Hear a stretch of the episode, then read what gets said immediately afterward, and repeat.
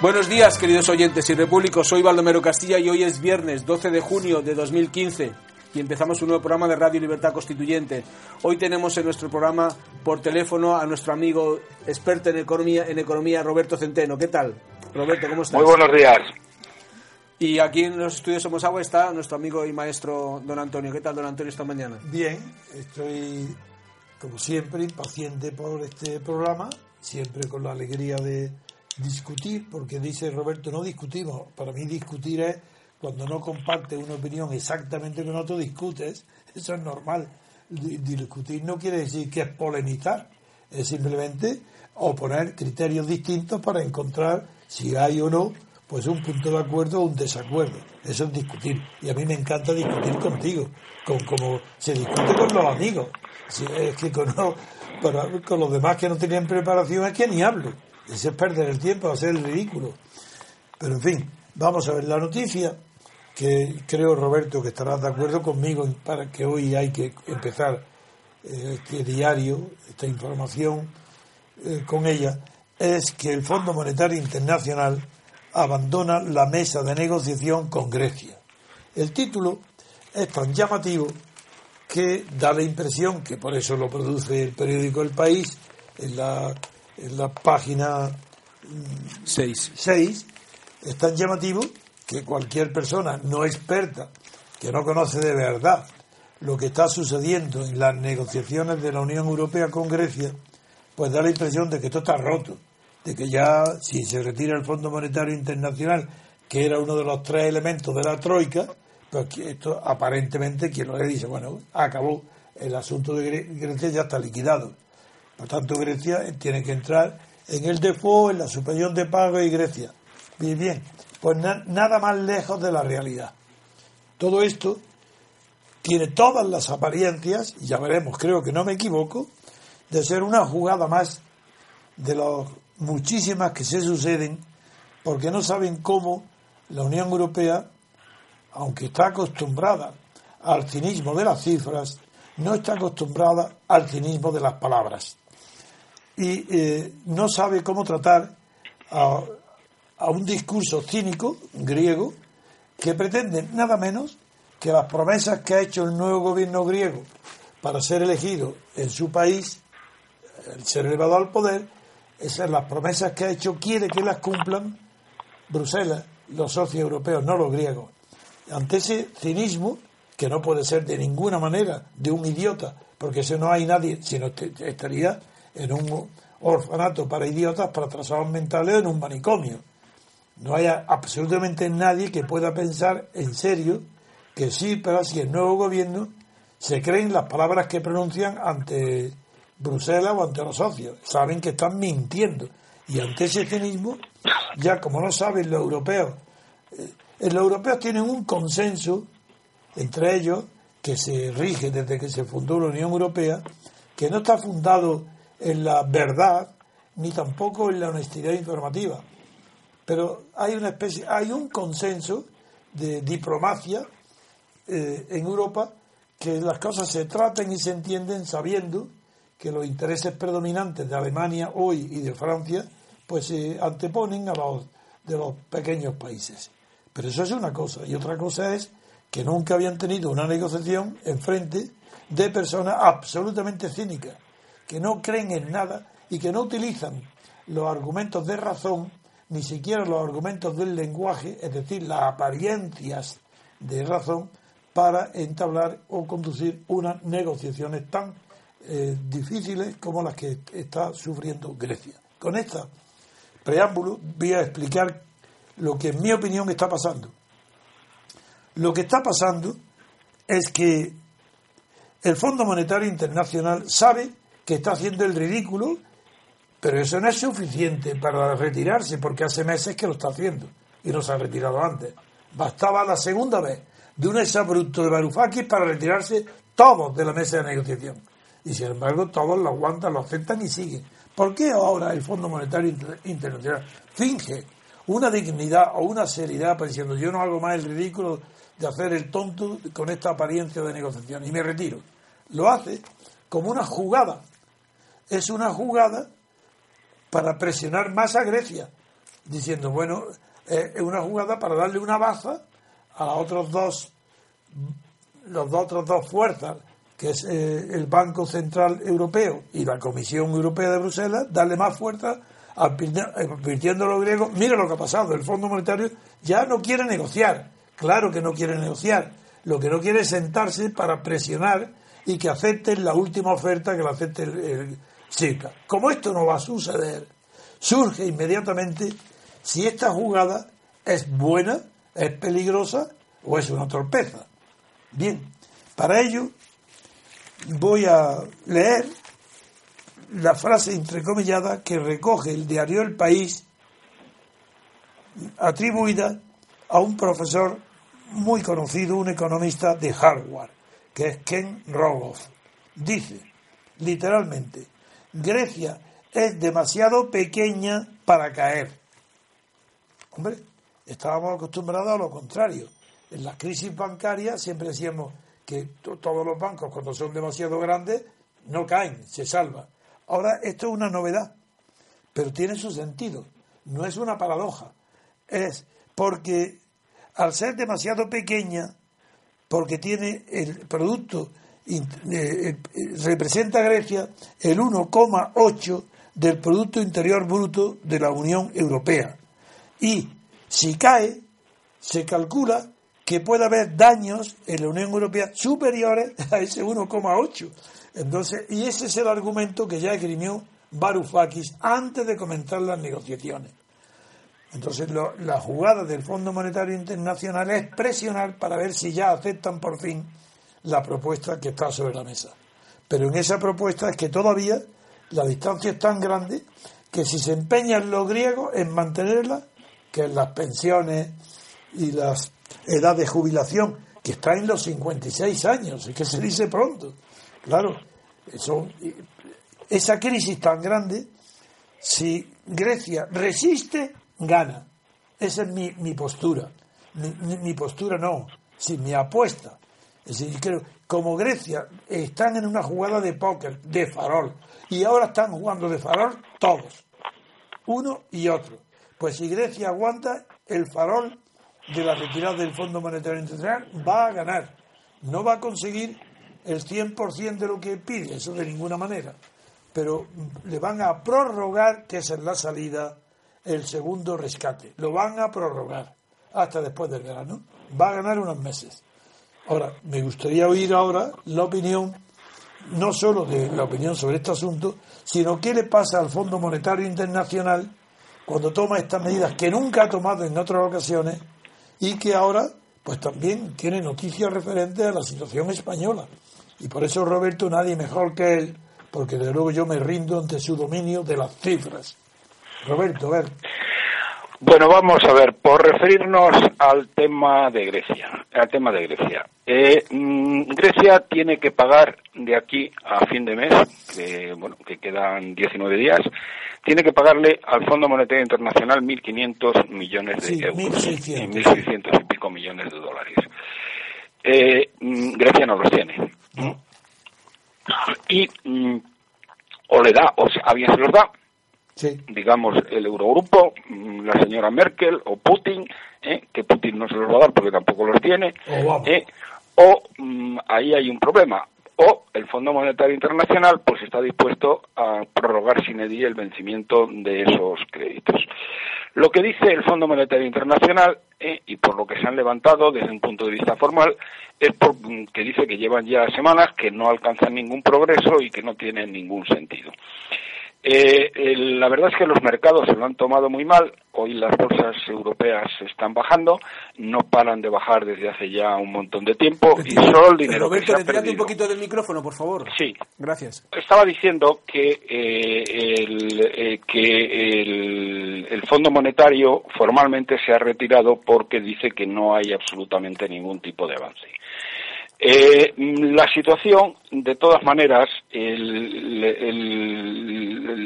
Grecia, varios ministros griegos han comentado que eh, justo lo contrario, porque eh, siempre, un poco como dice don Antonio, pues esto es un juego de póker, aquí cada que resiste gana, y dicen que no, que no, que todo marcha muy bien y que el día 18 de junio que se reúne el Eurogrupo, que es el día que llegará la solución. Por otro lado, por otro lado, eh, ha habido unas declaraciones después desmentidas de que Alemania estaba buscando el procedimiento para inyectarle eh, dinero a Grecia. Y pero mm, para tener el dibujo completo, mm, y esto lo mencionaban hace eh, unos pocos días el Wall Street Journal, el Financial Times, el problema no es Grecia, en el fondo. Lo que está subyaciendo y el fantasma que está revoloteando por encima de la mesa de negociaciones con Grecia es España. Y me explico. Lo que decía el Financial Times, eh, perdón, el, Wall Street Journal, es que a la vista del nuevo, mm, del, caos político que se ha adueñado de este país, de España, donde todas las agencias de rating y los bancos de inversión han recomendado a sus eh, lectores que eh, en España no inviertan ni un euro más, sino que esperen y vean a ver qué pasa en el mes de noviembre, que es lo que está haciendo la mayoría, por otra parte, porque la mayor, las inversiones se han detenido y mucha, bueno, y está saliendo dinero eh, acarretadas, dinero de extranjeros, de momento, ya veremos el de españoles. Eh, bien, esto, el problema está en que si mm, explicaba el Wall Street Journal que si hay una, mm, digamos, un tratamiento de favor con Grecia y se aceptan toda una serie de, de cuestiones que se podrían aceptar porque aunque mm, digamos que eh, eh, sean mm, cosas que no deberían aceptarse, la cuantía económica es menor que los daños que va a producir el no aceptarlas y por lo tanto el Eurogrupo estaría dispuesto a aceptar las trapacerías de Cipras y sus muchachos. Pero claro, ¿cuál es el problema? Continuaba el El problema está en que hay una serie de formaciones políticas de populismo ultraizquierdista que están creciendo en España, que van a tener una cuota de poder muy significativa eh, ahora mismo en las regiones y en las y en muchas capitales, concretamente las dos más importantes de España, y eso mm, mm, eh, y España tiene una deuda que no puede devolver, que no puede devolver, eh, y este, este, entonces España va a pedir inmediatamente, como es lógico, va a pedir inmediatamente que se le conceda el mismo tratamiento que se le dé a Grecia. Y así como en Grecia, por su tamaño, eso es asumible, en el caso de España, por el suyo, eso es inasumible. Por lo tanto, mm, no sé, yo creo que están buscando oh, una fórmula y la prueba de ello es que Alemania trata de buscar algo por de, darle dinero eh, por encima de la por debajo de la mesa de alguna manera eh, para ver cómo solucionan el asunto y salvan la cara lo cual puede ser una misión imposible así que no lo sé es posible como dice don Antonio que consigan tiempo y que busquen una fórmula para pasar el verano a ver qué pasa Bien. Pero vamos, mientras tanto, el tema no se soluciona y lo que es cierto y verdad, en todo caso, es que la culpa de que se haya llegado a esta situación eh, la tiene el Banco Central Europeo y la tiene el Fondo Monetario Internacional, que estos versas no han controlado para nada cómo el gobierno griego desde el año 12, mm, en el que consiguió un rescate fabuloso, un rescate que podía haber obtenido España y que este, eh, este irresponsable de Rajoy eh, se negó a aceptarlo. ¿eh? Este rescate supuso para Grecia que le condonaron el 70% de la deuda. Bien, y después de haberle condonado el 70% de la deuda, los griegos han sido tan insensatos que han vuelto otra vez a endeudarse brutalmente, pero se han endeudado porque alguien les ha prestado el dinero sin condiciones, igual que está haciendo ahora mismo el Banco Central Europeo con España. Está dando ríos de dinero del QE, eh, de la expansión monetaria, eh, esta que va a mantener hasta septiembre del año que viene y probablemente más allá. ¿eh?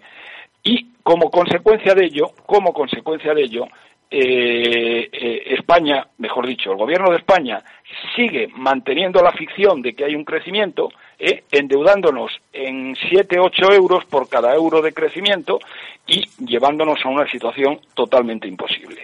Entonces, verdaderamente, ¿quiénes son los responsables de que los griegos, que son unos insensatos, unos despilfarradores, una panda de golfos, porque no se les puede llamar de otra manera, y no digo todo el pueblo griego, sino básicamente los más ricos y la clase política que se han estado hinchando, han colocado cientos de miles de parientes, amigos y correligionarios y han sacado el dinero fuera de Grecia. Pero la culpa la tienen los que han permitido, ¿eh? los que les han suministrado la leña para que este fuego ardiera de esta manera. Bueno, y aquí hay un dato muy importante que no hemos mencionado ahora. Mm, ayer España tuvo que hacer, eh, España, el gobierno de Rajoy, eh, tuvo que endeudarnos en, me parece que fueron como 5.500 millones de euros a, 10 años y otra cantidad también eh, algo más pequeña a 5 años. ¿Sabéis lo que ha pasado? Que para conseguir esto ha tenido que pagar intereses que eran el doble de los que pagó hace unos meses. Es decir, en, en, estas semanas, como consecuencia del tema griego que está arrojando presión sobre los mercados de deuda y como consecuencia del desbarajuste económico y político total que existe en el país, en pocas semanas, prácticamente en seis, siete semanas, el tipo de interés eh, de los bonos a 10 años se ha doblado. ¿Ha influido, se ha doblado. Perdón, ¿ha influido algo las perspectivas y la propaganda insensata que se han hecho los medios sobre Podemos? Bueno, sí, claro, evidentemente, pero vamos, no, vamos a ver, es que no hace falta, vamos a ver, no hace falta, no hace falta eh, mm, eh, la propaganda de los medios, básicamente porque los mercados internacionales pues no escuchan a Telecinco, no escuchan Antena 3, eh, etcétera, que están crucificando a Rajoy todos los días, ¿eh? porque este cobarde de presidente le, le, dieron a elegir, pudo elegir en un determinado momento entre el deshonor y la guerra con las grandes cadenas, eligió el deshonor y ahora tiene la guerra y le están crucificando. Y en vez de coger y devolverle la publicidad a televisión española y quitársela a esta panda de golfos.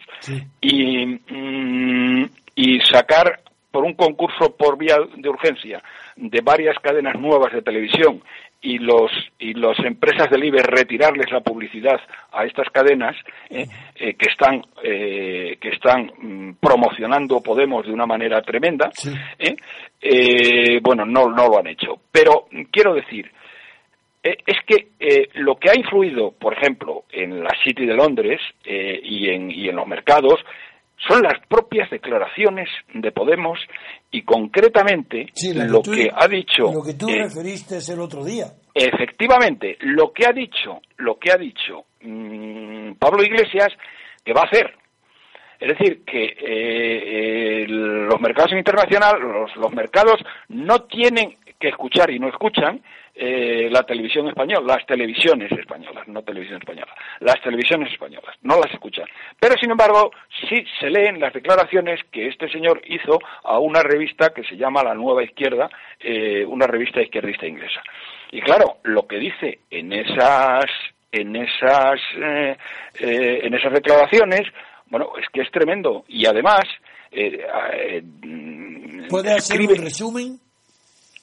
Perdón. ¿Puedes hacer un resumen de lo que dice Pablo Iglesias en bueno, Pablo Iglesias lo que dice es que eh, su, mm, su filosofía política, en primer lugar, su filosofía política no es la filosofía marxista de lucha de clases, etcétera, habitual, sino que, lo diga. Eso lo desprecia totalmente porque además lo conoce mal, lo, conoce muy mal. Y para él, para ellos, explica que su guía y su referente son las eh, las democracias populares, las llamas así, de eh, eh, Bolivia, Ecuador y Venezuela. para ellos, este populismo de ultraizquierda es la guía y el faro con el que se mira, lo cual ya y es lo que pretende implantar en España. Esa es la primera cuestión.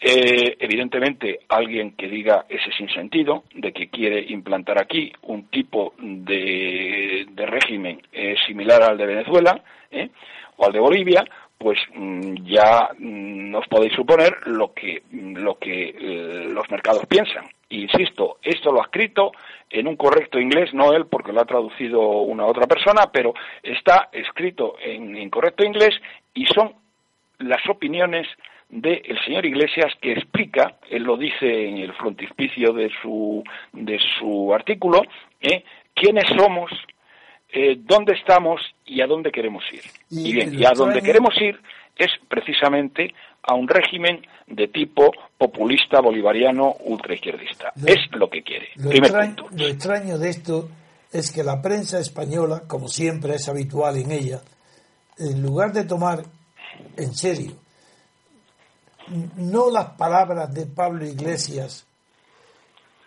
creyéndolas, sino tomando en serio que este Pablo Iglesias son las palabras que pronuncia en los centros internacionales, como fue el New York Times anterior, como eh, una revista dependiente del New York Times, o esta de Nueva Izquierda, que crean una apariencia de que Podemos puede ganar o adquirir una cuota muy importante con lo cual, el daño que está haciendo a la inversión extranjera en España o a la presencia de los capitales en España es muy serio y muy es, es, total, vamos, no, no es que sea ni grande ni pequeño, es total. o sea, ahora mismo nadie invierte en Barcelona. sin embargo, Roberto, todavía. ¿Eh? Pero es que, perdona, pero déjame si ah, quieres para completar el, tema. Es que luego él describe, eh, bueno, esto lo hace bien, describe cuáles son, cuál es su estrategia de asalto al poder. ¿Mm?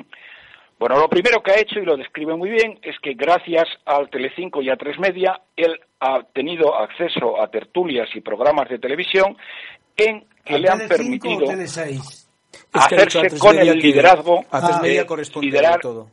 A, a todas las personas que han sufrido con la crisis, que son muchísimas, ¿eh? Eh, a los desahuciados, a los parados, a la clase media que eh, está siendo destruida. Es decir, él se ha autoproclamado líder y receptor de los problemas de estas gentes a los cuales va a solucionar y les va a ofrecer el oro, el moro y el Valle de Andorra. Bien, entonces lo primero que dice es, nosotros hemos, mm, gracias a la televisión, eh, hemos conseguido eh, mandar el mensaje a la sociedad española de que nosotros somos los representantes únicos de aquellas personas eh, que han sufrido por la crisis. Primera cuestión. Y la segunda cuestión, la toma del poder. La toma del poder la, la visualiza en dos fases. Una de ellas en la que está, y está teniendo un éxito espectacular, es, lo primero, dice él, es situar a todas las fuerzas de izquierda bajo mi mando. Y para ello, eh, eh, de momento, ha conseguido que Izquierda Unida eh, se haya rendido sin condiciones y, sin, y gratis además, y se haya pasado con armas y bagajes a las filas de, de, de, iglesias y que acepten su, su, supremo mandato. Y luego tenemos que esto es lo verdaderamente dramático, como un indocumentado, un auténtico Mindundi, que es eh, Pedro Sánchez, que ha sufrido una derrota electoral brutal, porque ha perdido 790.000 votos y es el peor registro desde los años 70 que ha obtenido el Partido Socialista, eh, quiere que esto se tape obteniendo un poder regional que va a obtener, porque va a gobernar probablemente en cinco comunidades autónomas donde no gobernaba y que se las quita el PP y en toda una serie de ciudades, gracias a los votos que le presta Podemos, lo cual, lo cual hace que éste pueda sacar pecho y mm, eh, señalar, vamos, y decir que ha conseguido mucho más poder, con lo cual en las primarias eh, que se celebrarán, me parece que a final de este mes, pues este puede salir vencedor y puede seguir siendo el líder del Partido Socialista en las elecciones de noviembre. Bien, para ello eh, Iglesias le ha exigido y este miserable ha aceptado renunciar a todos los principios del socialismo tradicional, de lo que es el Partido Socialista Obrero Español, y pasarse totalmente hacia la extrema izquierda. Es decir, ha abandonado el centro político y se ha pasado a los postulados populistas, ultraizquierdistas de, eh, de, de Iglesias. Bien, eh, y después, esto es lo primero. Por lo tanto, él la primera fase la está cumpliendo y yo diría que es la más difícil porque la otra ya es mucho más sencilla. ¿eh? Eh, una vez que él consiga tener a todas las fuerzas de izquierda bajo su mando, él quiere plantear, lo dice así, es decir, quiere plantear las elecciones de noviembre no como unas elecciones normales entre partidos, sino como un plebiscito entre Podemos que es él, con todas las fuerzas de la izquierda detrás, además de todos los antisistemas, tipo feminista, tipo pacifistas, tipo, mm, eh, tipo marxista ecologistas, etcétera, etcétera, ¿eh? con todas esas fuerzas, él quiere plantar em, batalla no a la derecha, que tampoco lo dice así, sino porque él piensa que lo que quiere y desea es que muchas personas de la derecha le sigan votando a él, sobre todo personas de la clase media que, eh, bueno, que han visto mm, destrozado su nivel de vida por la, crisis y por los disparates económicos que ha cometido el señor Rajoy. Entonces, eh, él dice, quiero plantear un plebiscito entre Podemos y el PP. El PP está ahora manga por hombro, todos contra todos y un desastre. Y bueno, tú eres el experto, pero mm, para una persona que no sea experta como yo y probablemente para los eh, analistas de la City de Londres, este esquema que dibuja Podemos puede funcionar. Y aunque tenga, hayan tenido solo un 10% de los votos, el PSOE un 25% y el PP un 27%, como, eh, como Sánchez le va a entregar su 25% de votos, pues mm, puede pasar cualquier cosa. Es verdad.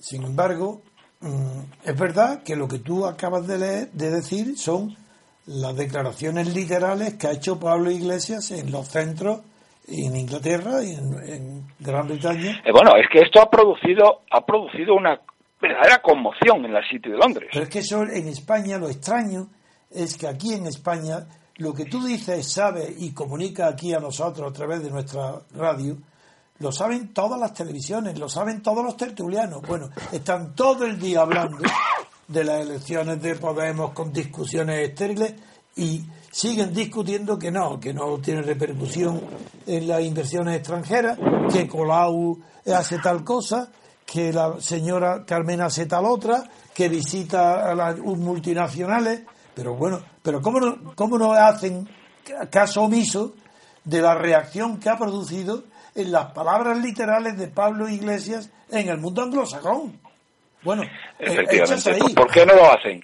Porque, porque estos tíos son unos insensatos y porque Telecinco y A3 Media, es decir, la que controla la 4 y la sexta, que la sexta está terriblemente virulenta en contra de Rajoy, ¿eh? bueno, en contra del PP, pues le están haciendo el caldo gordo a, esta gente. Y luego claro los tertulianos son una panda de indocumentados ah, todos ellos que no hay por cogerlo pero el problema no es que son todos indocumentados que no hay ninguno que se salve no es ese el problema. Es que todas las televisiones lo tienen. Sí. Bueno pues es lo que hay. y eso es lo que eso es lo que Pablo Iglesias ha visto con mucha claridad y él considera que la televisión es su gran arma secreta que le han brindado los señores de Telecinco y los señores de, de A3 Media. Ahora bien, ahora bien, los señores, los, los grandes empresarios de este país, del IBEX, ¿eh? que tienen un 35% de la publicidad. Pero se están mereciendo lo que les va a pasar. ¿A qué coño se dedican? Porque estos sí que de verdad saben el tema.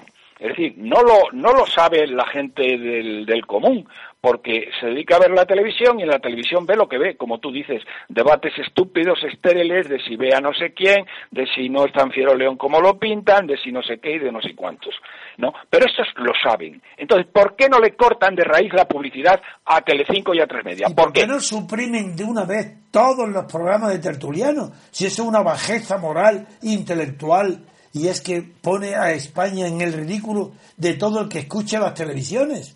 Si es que eso es el colmo, son peores que payasos y son siempre los mismos. Efectivamente, efectivamente, eso es así. Bien. Entonces, no sé si de hacer una pausa ya, tú tenías tiempo hoy. Me sí, ya lo dejábamos aquí, si te parece, y ya seguimos comentando. Pero este sí que es un tema grave sobre el que habría que volver y volver. ¿eh? No, yo voy a volver sobre este tema que ya empecé con, hablando del poder de la prensa, de los medios de comunicación, y voy a volver sobre él, porque hay algo, una reflexión que yo vengo haciendo desde antes de morir Franco, y que ya pude publicarlo a partir del año 77 en la revista Reporter, que ahora lo estoy mirando y he visto que ya está tratado allí, mm. con una claridad igual que ahora la haré, y lo voy a tratar, y es que hay siempre, cuando el Estado es represivo, la sociedad tiende a ser permisiva. Y cuando el Estado es liberal y progresista, la sociedad tiende a ser represiva. Esa dialéctica entre Estado y sociedad civil está haciendo que hoy la sociedad, como hay mayor represión en, el, en, el, Estado, eh, no, no, hay, no hay la represión en el Estado que se debería tener, por ejemplo, con las, la intendencia, con los delitos de traición, de rebelión, de sedición que están cometiendo en Cataluña. Se ve que no hay Estado. Es que el gran problema de España hoy es que no hay gobierno, porque el Estado tiene como expresión el gobierno. No es la policía. La policía, el orden público y la represión va a depender del orden estatal. y el orden estatal no depende de una idea abstracta, sino depende del grupo que maneja el Estado, que tiene el gobierno. Y eh, ahora, el PP, por un lado, representa la, la derecha, incluso la extrema derecha, incluso el franquismo, Digo que representa, no digo que lo sea.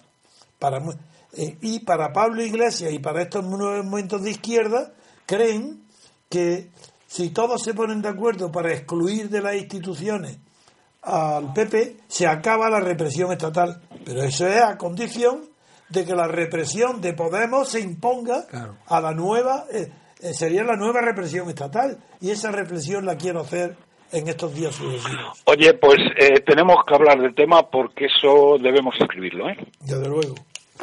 Muy bien. Muy bien. Roberto. Pues muchas gracias por, por participar en el programa. A vosotros. Hasta el próximo día. Vamos a hacer una pausa, queridos amigos, y después seguimos con las siguientes noticias.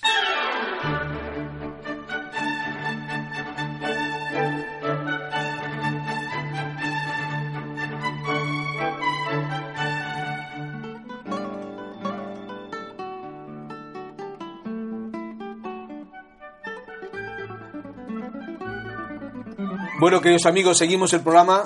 Ya ha ido, se ha ido Roberto Centeno. Vamos a seguir con el programa y vamos a hablar de una noticia que viene en la portada del mundo sobre Valencia, sobre la formación del gobierno para la comunidad valenciana. Titula El Mundo en su primera página. El PSOE asume el programa de Podemos para gobernar Valencia. Puig, que es del, que es del PSOE, será presidente pero creará una agencia tributaria y una banca pública y subvencionará luz y agua. Los socialistas de Madrid dan la alcaldía al menos. Bien.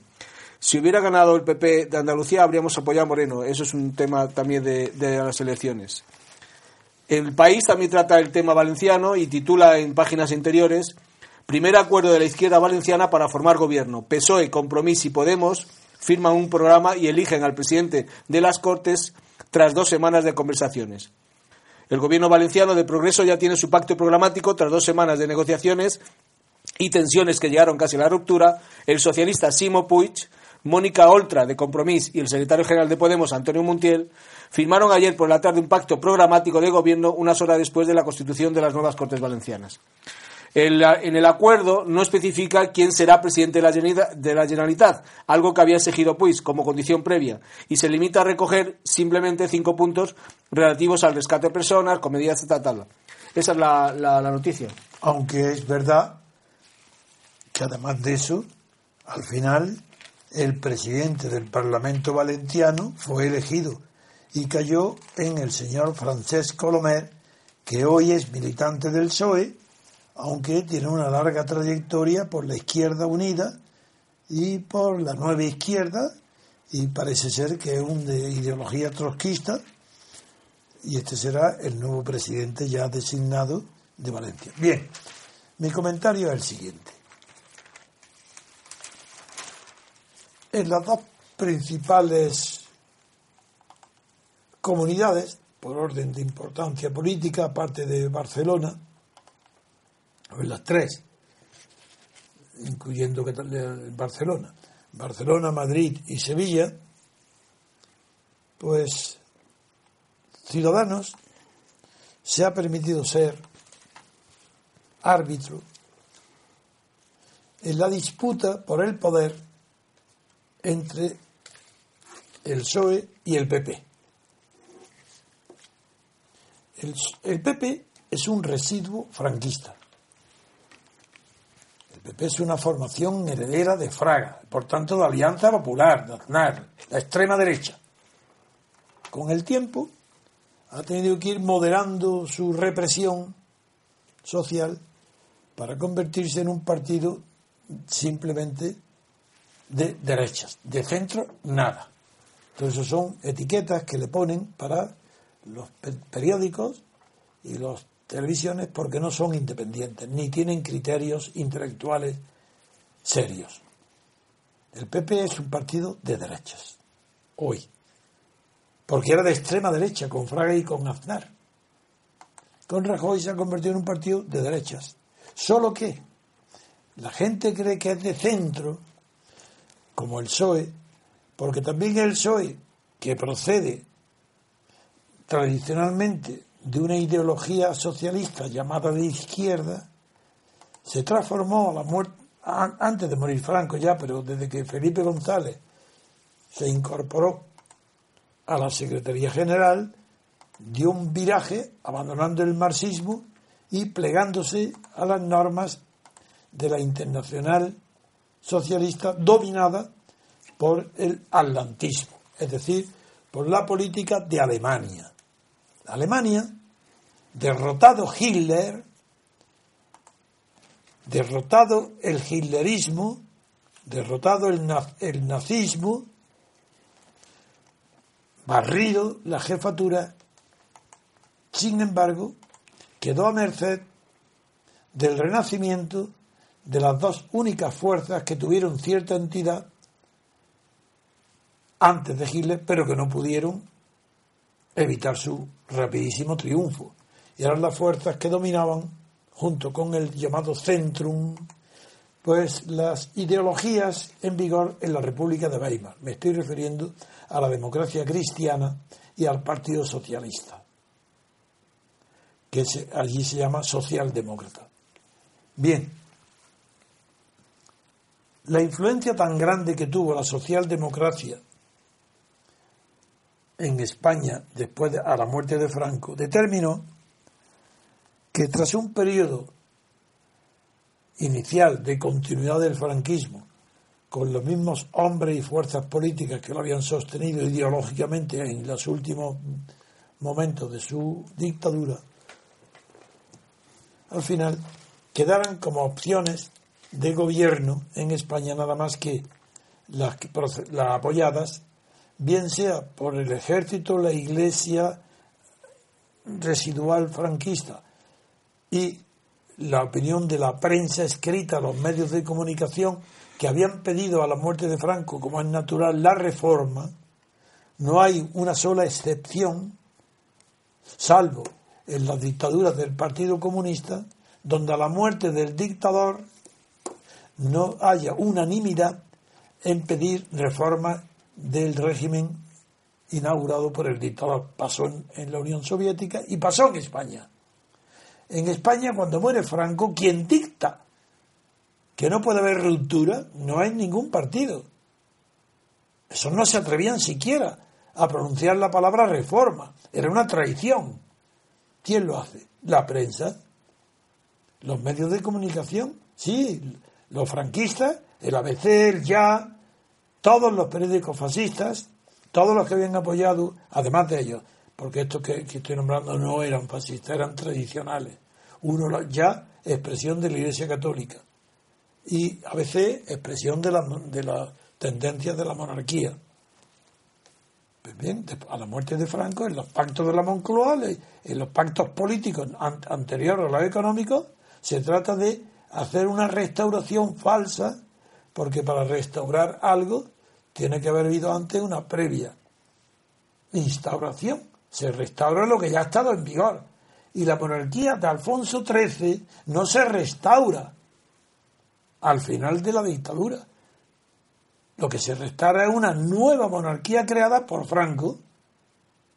Y el titular de la monarquía no es el heredero ni titular de la corona directamente derivado de Alfonso XIII, sino su nieto Juan Carlos mediante la traición absoluta a la prohibición de su padre, el conde de Barcelona, de que aceptara una monarquía dictada por Franco. Bien, toda la prensa franquista acepta entusiasmada y pide reformas, pide reformas del régimen franquista. ¿Y cuáles son los límites de la reforma? Aquellos que no pueden aquellos que no se pueden rebasar sin herir, sin ofender y herir de gravedad a las fuerzas políticas y sociales que empujaban y apoyaban la dictadura. Ese es Suárez. Suárez, pero claro, Suárez sale no respondón. Suárez es un hombre muy, muy ignorante, pero mucho más de lo que se puede creer. Si Suárez era una especie de relaciones públicas de una empresa, nada. Ni termina, ni sabe de abogado ni nada. Pero lo nombran. ¿Quién lo nombra? Pues evidentemente Torcuato Fernández de Miranda lo propone en una tienda, con Juan Carlos de Rey que lo elige y con los americanos que lo apoyan, los alemanes, todo el mundo de acuerdo. Venga, Juan Carlos. Porque ¿qué van a hacer eh, los europeos que fueron incapaces de derrotar a Hitler y Mussolini? ¿Qué van a hacer con España? Reconocer que fueron ellos unos cobardes y traidores y que no hicieron nada para romper con ese pasado porque el 80% del funcionariado que continuó la administración del Estado en Alemania y en Italia habían sido partidarios de Hitler y Mussolini. ¿Qué iban a hacer? Pues seguir en España lo mismo. Ah, eh, claro que la diferencia es que Franco muere en la cama. Entonces, claro, el dictador que muere en la cama y quiere decir que las fuerzas sociales que lo apoyan son muy extensas que no han podido prescindir de él y que tienen que aceptar entonces la continuación, la continuación de los herederos directos del dictador, como fue Juan Carlos y Suárez. Bien. Sin el 23 de febrero, ya dije el otro día que en unos artículos que ya comentaré, vuelvo a decirlo, porque tengo tarea para un año por delante estar hablando de todo lo que se escribió entonces en Reporter, pues Suárez, una vez, como expliqué, en el propio año 77, antes de la Constitución y antes de las legislativas, antes, pero ya en el resultado de las primeras elecciones, que gana Suárez, en las primeras, Suárez, dije ahí, y repito, que cuando se terminara todas las concesiones y derechos que tenía que conceder Suárez a que legalizar los partidos, legalizar la autonomía o crear autonomía donde no había antes, el café para todos. Cuando ya no puede repartir más nada, se queda solo ante ETA. Y como no sabe gobernar, ni sabe lo que es un Estado, pues se encuentra solo ante el propio ejército y ante el propio rey, que pierden la confianza en él y lo echan del poder, lo despiden. Pero la cobardía de toda la prensa y los medios de comunicación de entonces, ya después de morir Franco, sí, después, en aquella época, antes del 23 de febrero, antes, la cobardía es tan grande que nadie le pide a Suárez que dé explicaciones de las palabras misteriosas que ha pronunciado en televisión, cuando dijo, dimito para que mi gobierno, mi presidencia, no sea un paréntesis entre dos dictaduras. ¿Cómo es posible que en un país, cualquier país europeo, la prensa, los diputados, el Parlamento, no le exigieran a Suárez, diga usted quién le ha amenazado para que dimita? ¿Qué dictadura va a venir que si usted no dimite viene esa dictadura? ¿Pero quién le ha hecho ese chantaje? Nadie, porque todos sabían que el chantaje era el rey Juan Carlos, que lo obliga a dimitir. ¿Para qué? Para tranquilizar al ejército. Y tienen preparado, sí, con, de acuerdo con el PSOE, de acuerdo con Felipe González, unas negociaciones para que el PSOE entre en el gobierno militar, presidido por eh, Armada. Y Mujica lleva las conversaciones. Bien, este asunto es de una importancia tan grande que a partir de ahora la ocultación de ese hecho, el fracaso que provoca en ese golpe la intervención inesperada de Tejero, la, repercusión es tan grande que altera por completo ya todos los datos políticos. Y a partir de ahí se trata de uno, ocultar a Juan Carlos, ocultar la responsabilidad de Felipe González en preparar un golpe de Estado. Después de la Constitución, amigo, ¿eh? Golpe de Estado militar. Felipe González. Y para ocultar todo eso, ha tenido que explicarse esta transición con una serie, un rosario de mentiras. Y ahora estamos. ¿Por qué digo este preámbulo? Porque ahora la crisis provocada por las televisiones dando propaganda, publicidad, a la ambición sin límite de unos jóvenes que salen de Izquierda Unida y se erigen en caudillos suramericanos para dar un golpe político en España, ya que militar no pueden, eso ha provocado un parecido extraordinario de la situación actual a la que se produjo en los años 77, antes de, inmediatamente después de las primeras elecciones hechas con la ley electoral franquista, donde sale elegido Suárez. El parecido es extraordinario. Y todo este tiempo ahora voy a dedicar a comentar los artículos que escribí entonces, en ese periodo, porque es igual que ahora. Es lo mismo. Si es que ahora que, en lugar del Partido Comunista de entonces, ahora se llama Podemos que en lugar de, de, los partidos de centro que apoyaban a BC y tal, ahora pues se llama socialismo. Pero el socialismo ya no es marxista, ni socialismo, ni de izquierda. Es la socialdemocracia alemana, el pacto atlántico. Aquellos que ni siquiera en sueños podían decir oh, de entrada OTAN, no. No, no. Aquellos que dicen OTAN sí, soñando y despierto y a cada minuto, que es Felipe González ese traidor a todos los ideales que, que profesaba la izquierda inteligente, culta, moderada, eso fue Felipe González. Y hoy Felipe González hace un viaje a Venezuela como hizo en su día entonces antes a Chile. ¿Y qué hizo en el viaje a Chile? Como tengo escrito en aquel momento. Fue como abogado defensor de las víctimas y cómo salió preparando como abogado del verdugo ante su próxima visita con Carter. Y esto está escrito por mí en, en el año 77. Y hoy está pasando lo mismo. Ya no está Felipe González, pero está Sánchez. Vamos, por tanto, al tema de Valencia. Ah, ¿qué hace Sánchez? Pues que coge a la inversa. En primer lugar, vuelven a poner de moda los pactos, como entonces. Aquí pacta todo el mundo con todo el mundo.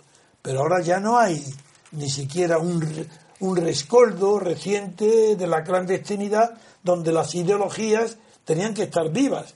Ya no, y aquí no hay clandestinidad. Por tanto, las ideologías nacen ya muertas, propaganda. Son las hojas muertas del otoño que conoce una primavera donde se crearon esas ideas. Bien, ¿qué pasa en Valencia? En Andalucía ya lo sabemos, que yo no hablo ni de Andalucía ni de Madrid, porque ahí el árbitro ha sido Ciudadanos. Y como Ciudadanos es un juguete, de derecha, de derecha, nada de sí, centro, centro. Todos dicen que son de centro, pero el centro no existe.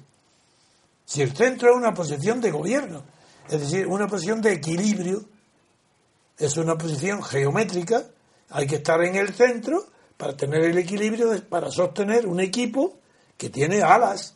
Y, el centro es la idea principal para gobernar. Se gobierna siempre desde el centro, sea cual sea la ideología gobernante. Bien, centro no existe, ideológicamente no hay ninguna idea que sea de centro. Las ideas son de derecha o de izquierdas. Bien. Este Rivera, que es de derechas, y igual que Rajoy, ha dado por ambición de poder, se desgaja, después de haber tenido una postura gallarda contra el separatismo catalán, toma relieve fuera de Cataluña, se desgaja del PP y con una ideología de derechas, da lo mismo que él se llame de izquierda, pero sí que eso es ridículo. Con una ideología de derecha se convierte en árbitro de Andalucía y de Madrid. Ah, y como árbitro de Andalucía le entrega las llaves del poder de la Junta de la Andalucía a Susana Díaz, es decir, al PSOE.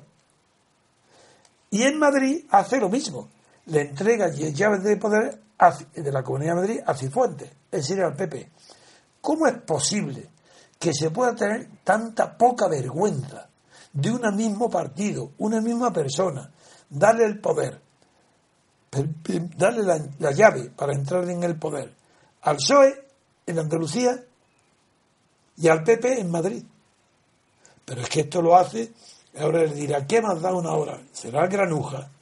Cuando dice que no ha cumplido, lo que dijo es que ni siquiera cogería el teléfono.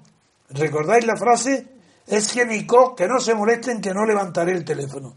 Si no dimiten antes, eh, Chávez y Griñán. Chávez y Griñán. Si no dimiten antes, no os molestéis que no cojo el teléfono. Y después, más adelante, dice, ese es un asunto innegociable, que no se puede ni siquiera hablar de él.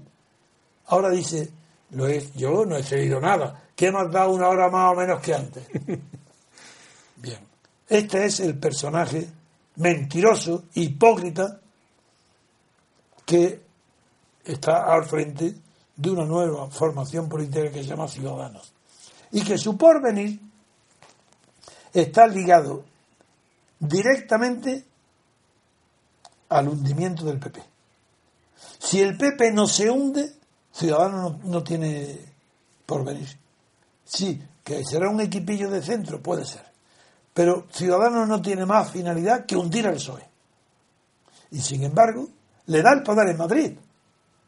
Pero él no sabe que su... Madrid no en Andalucía. Madrid el, el, el dado el poder en Andalucía al PSOE. No, al PP. Al PP. He dicho que. Aquí si he dicho soy nada. Ah, bien, está hablando del PP ahora. No, no, yo. Eh, digo, el, porvenir de Ciudadanos depende del hundimiento del PP. Bien, de acuerdo. No del PSOE. De acuerdo, de acuerdo. Entonces digo, ¿cómo? Pese a ello, pese a esa evidencia, él, por vanidad, presunción, por tener triunfo inmediato en la mano, para ser mirado de todos lados, que él no sabe ya dónde acudir su mirada, hacia arriba, abajo, a la derecha o a la izquierda, para agradecer y aparecer como un ángel salvador. Pues él no se da cuenta de esto y apoya al PP en Madrid. Bueno, pues eso es, eso es cerrar el camino a su progreso. Y en Andalucía hace lo mismo con el PSOE, eso tiene más sentido. Porque dándole el poder al PSOE, en Andalucía limita el poder del PP, eso sí le conviene. Mm. Pero en cambio en Madrid hace lo contrario a su conveniencia, pero es por ignorancia, por, no por ignorancia, porque pone por delante la vanidad y la presunción de que él tiene la llave. Él, aquí soy yo el que hago presidente. Pero ahora pasemos a Valencia, porque esto hasta ahora ahí es claro, pero ¿qué ha pasado en Valencia? En Valencia es el PSOE, ¿no? Sí. ¿Y qué hace el PSOE en Valencia? Es el que permite allí una, un entente, un acuerdo tripartito, cuatripartito, no sé, que va a permitir que sea que un, un programa de una formación compromiso que asume las reivindicaciones separatistas de Artur Mas que asume que Valencia, como Baleares, pertenecen a los países catalanes. Una, una, formación que quiere la separación de la comunidad valenciana del resto de España, una separatista, pues va a ocupar el centro hoy del poder valenciano porque el PSOE ha aceptado el programa de Podemos. ¿Quiénes son los que apoyan en tanto la nueva formación valenciana para desplazar al PP? A Rita Barberá y a la comunidad valenciana. Sí, a, a, Fabra, vamos. A Fabra. Pues el PSOE, por un lado, es el que la llave que ha sido el que le da el paso a Compromís. Y Podemos. Está el PSOE, Podemos y Compromís. Y este forman un nuevo conjunto de poder de la comunidad valenciana donde para eso el PSOE, el Partido Socialista de Felipe González, el, que no es marxista, y, y, aunque tiene la contradicción el PSOE de haberse hecho federalista, sin embargo el PSOE seguía siendo español. El PSOE en su etiqueta lleva el título de España, obrero y español. Es verdad que de obrero tiene muy poco y de español cada vez menos, porque si ya no tenía en Cataluña, que es una federación y que aceptaba más o menos no sabe distanciarse. Ahora aquí, en Valencia, es el colmo. Porque si el PSOE asume el programa de Podemos para gobernar en Valencia, eh, veréis, veréis las consecuencias que tiene. Las consecuencias no es solo que el presidente será el compromiso, sino que como eh, se, lo publica el país, eh, aquí lo tienes tú, lo tienes el, país, país por lo que dice, creará el presidente será pues, pero además se va a crear allí una agencia tributaria y una banca pública mm. que van a subvencionar la luz y el agua para quien no puede pagarla. Esto ya no es, eso no es una, el PSOE asumiendo este programa y apoyando este, esta acción de gobierno, eso ya no es de izquierda, eso es ultra revolucionario, algo que no hicieron ni los soviéticos. Porque los soviets pueden nacionalizar la luz, nacionalizar el agua, pero no pagar, subvencionar a las economías personales e individuales que no puedan pagar la luz, no pagan los recibos. Pues esto es lo que están haciendo en Valencia, estas locuras, pero verdaderas locuras. El PSOE está abriendo la llave a la locura de compromiso. compromiso.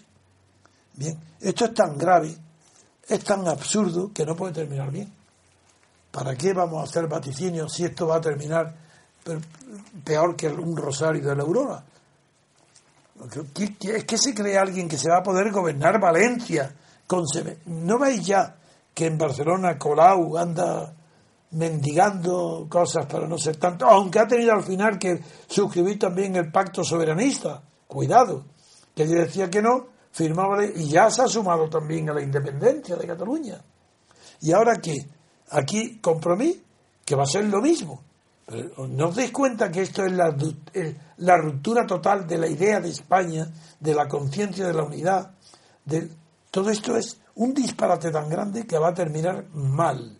Pero mal no solo en sentido económico, que eso por supuesto, la anterior conversación que hemos, que hemos mantenido con Roberto Centeno, hemos puesto, como ha dicho, que se ha retirado por completo. Toda la inversión extranjera está suspendida. En España no hay ni una. Pero ¿cómo lo va a haber si se, si se piensa el Estado pagar la luz y los recibos de agua de los particulares que no puedan pagarla? Esto es imposible.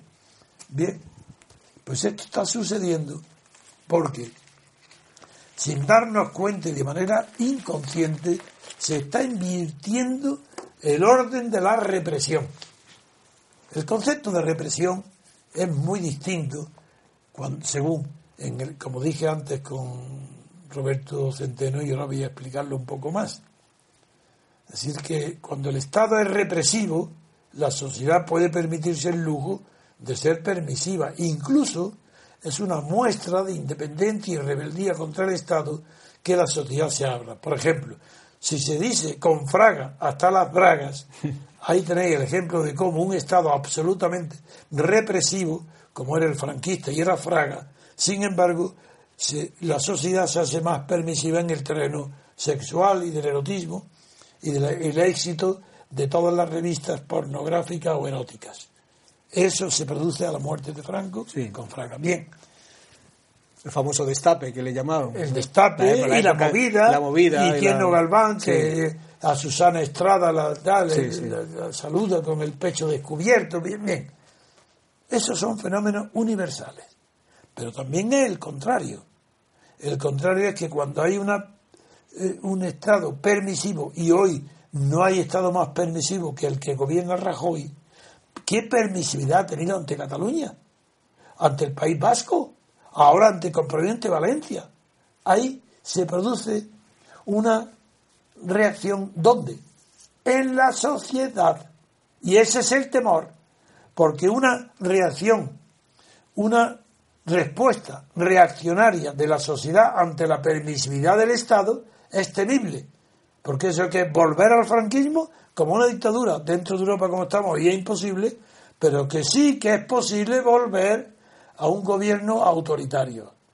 Sería el colmo que este Ciudadanos, que Rovira parece que viene de la, una derecha mayor que la del PP, tuviera además con su política provocar tal reacción ante la permisividad de lo que va a pasar en España con las Carmenas, los Colau y los Compromís y con los socialistas vencidos y destrozados, las huestes desperdigadas del PSOE, que ya no sabe dónde acudir, para hacer creer que todavía tiene una opción de poder, eso es lo que puede haber en España, es una verdadera reacción política, una, una un movimiento reaccionario porque el Estado está desapareciendo.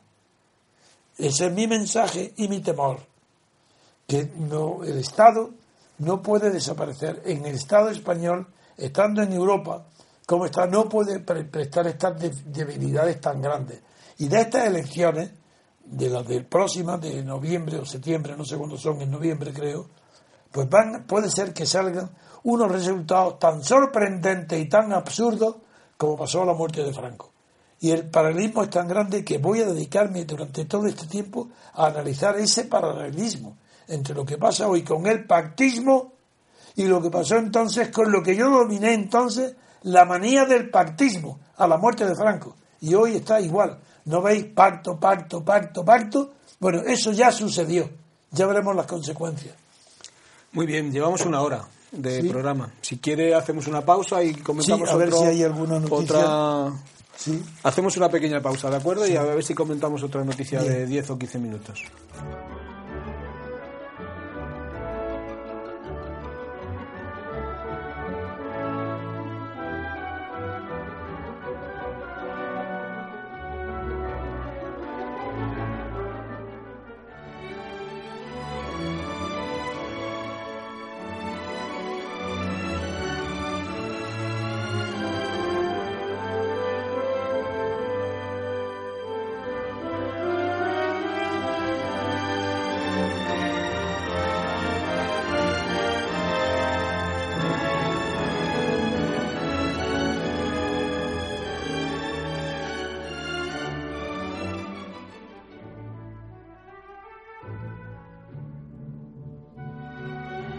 Seguimos, queridos amigos, con el programa. Vamos, como última noticia, vamos a tratar una, la, que viene en portada de los dos periódicos, El País y El Mundo, que es la relativa a la infanta Doña Cristina.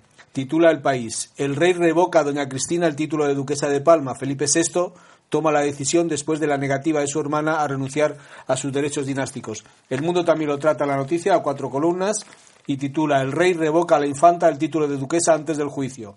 La Casa Real vincula la decisión al momento procesal del caso Nos.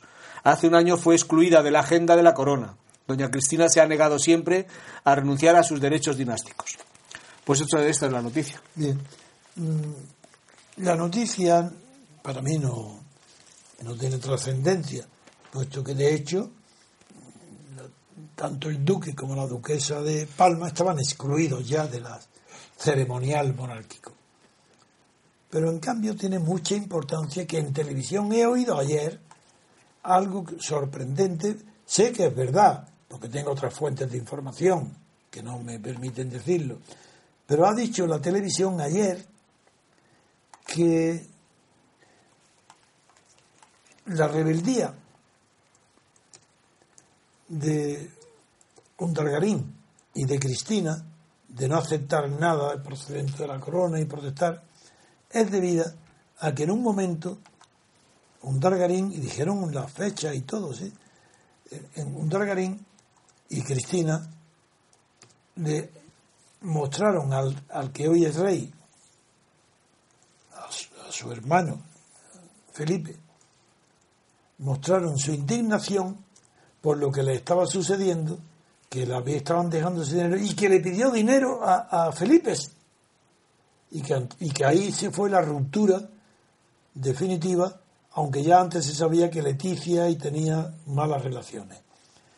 El hecho no es banal, porque, ¿qué quiere decir eso? Quiere decir lo que vengo diciendo desde el primer día, que un Targarín y la infanta Cristina estaban dentro de la familia de Juan Carlos Rey y de Felipe, hijo de Juan Carlos, y en esa familia se sabía todas las suciedades de la monarquía, se sabía que todos cobraban comisiones, recibían el rey, y que como un Targarín es menos inteligente, menos prudente que los demás porque no tiene, es un plebeyo que no tiene sangre real, no había sido educado en esa prudencia, pues creía que lo mismo que hacía Juan Carlos podía hacer él. Y lo dijo. Dijo, pero ¿por qué? Porque yo, porque yo hago, estoy haciendo lo que hacen todos los demás, incluido Felipe. Entonces esto que entonces se dijo y que hoy se ha recordado en la televisión, sí que tiene importancia porque se comprende entonces de manera como una mujer que es inocentona, como Cristina, se resista en la fidelidad a un Targarín y que sea capaz de resistir las presiones primero de su padre y ahora de su hermano, para no renunciar al título y para no aceptar ni pedir perdón ni hacer nada, es decir, que ella no ha hecho nada malo. Es más, que se atreve nada menos que a atacar al juez que la ha condenado diciendo que la discrimina, que no es justo con ella. Una persona así, yo lo digo, es inocente. Pero no inocente de lo que se le acusa, no, no. Es que ella cree que es injusto que ella sufra un distinto tratamiento en la prensa, en la sociedad y ante los juzgados, distinto tratamiento de su padre y de su hermano. Ella cree que igual que su padre era impune, ella también, que es la familia y su hermano también. Entonces, esa ingenuidad, esa inocencia es la que explica la firmeza de su carácter, porque no va, no va con ella. Si, ella creyera que lo que, sea, que lo que hace es injusto, no resistiría como resiste. Es que ella está convencida que ella, ella no ha hecho nada malo, porque ha hecho igual que su padre y que su hermano. ¿Por qué va a ser castigada ella sola? Esa es la fuerza de voluntad y de carácter que refleja el comportamiento de Cristina.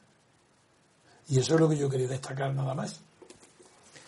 Muy bien, pues aquí acabamos el programa. Recordamos a los oyentes eh, la próxima conferencia de nuestro maestro don Antonio, que es el próximo 2 de julio, jueves, en el Ateneo de Madrid, ahí en la calle del Prado, en a las 19.30, decía, a las 7 y media de la tarde esperemos que, vaya que la gente, las personas vayan, que bueno, y que vaya todo bien, y que se llene la sala y que se llene la calle, ¿no, don Antonio? Desde luego. se llene todo. Espero que todos los partidarios vayan, porque es que se le ha pedido a ellos. Yo, yo me doy, entrego en cuerpo y alma a las ideas que defiendo. Tengo partidarios, están en el movimiento ciudadano muchísimos miles de personas. Bueno, no todos viven en Madrid, pero todo el que viva cerca de Madrid, que venga y en Madrid es que no, no concibo que haya un partidario de la ruptura de, con el sistema mediante un periodo, apertura de un periodo de libertad constituyente y que no venga a apoyar esa idea. No deberían de venir muchos más, pero no la conocen. Y hay que recordar que siempre usted, cuando hace las conferencias, al final de la conferencia hay un debate en directo. sin recoger las preguntas inicialmente, o sea, directamente las preguntas del público. es que yo no quiera dedicarle a la conferencia más de 20 minutos. Sí, sí. Quiero dedicarle todo el tiempo que pueda a contestar preguntas. Que no quiero saber de antemano cuáles son que se levante el que quiera. Y que nadie las elija, como hacen en otras conferencias. No, no, nada. que, salga directamente. ni elija, ni nada. Muy bien. Pues aquí acaba el programa. Muchas gracias por a, a los oyentes por, por escucharnos y bueno, pues hasta el próximo programa.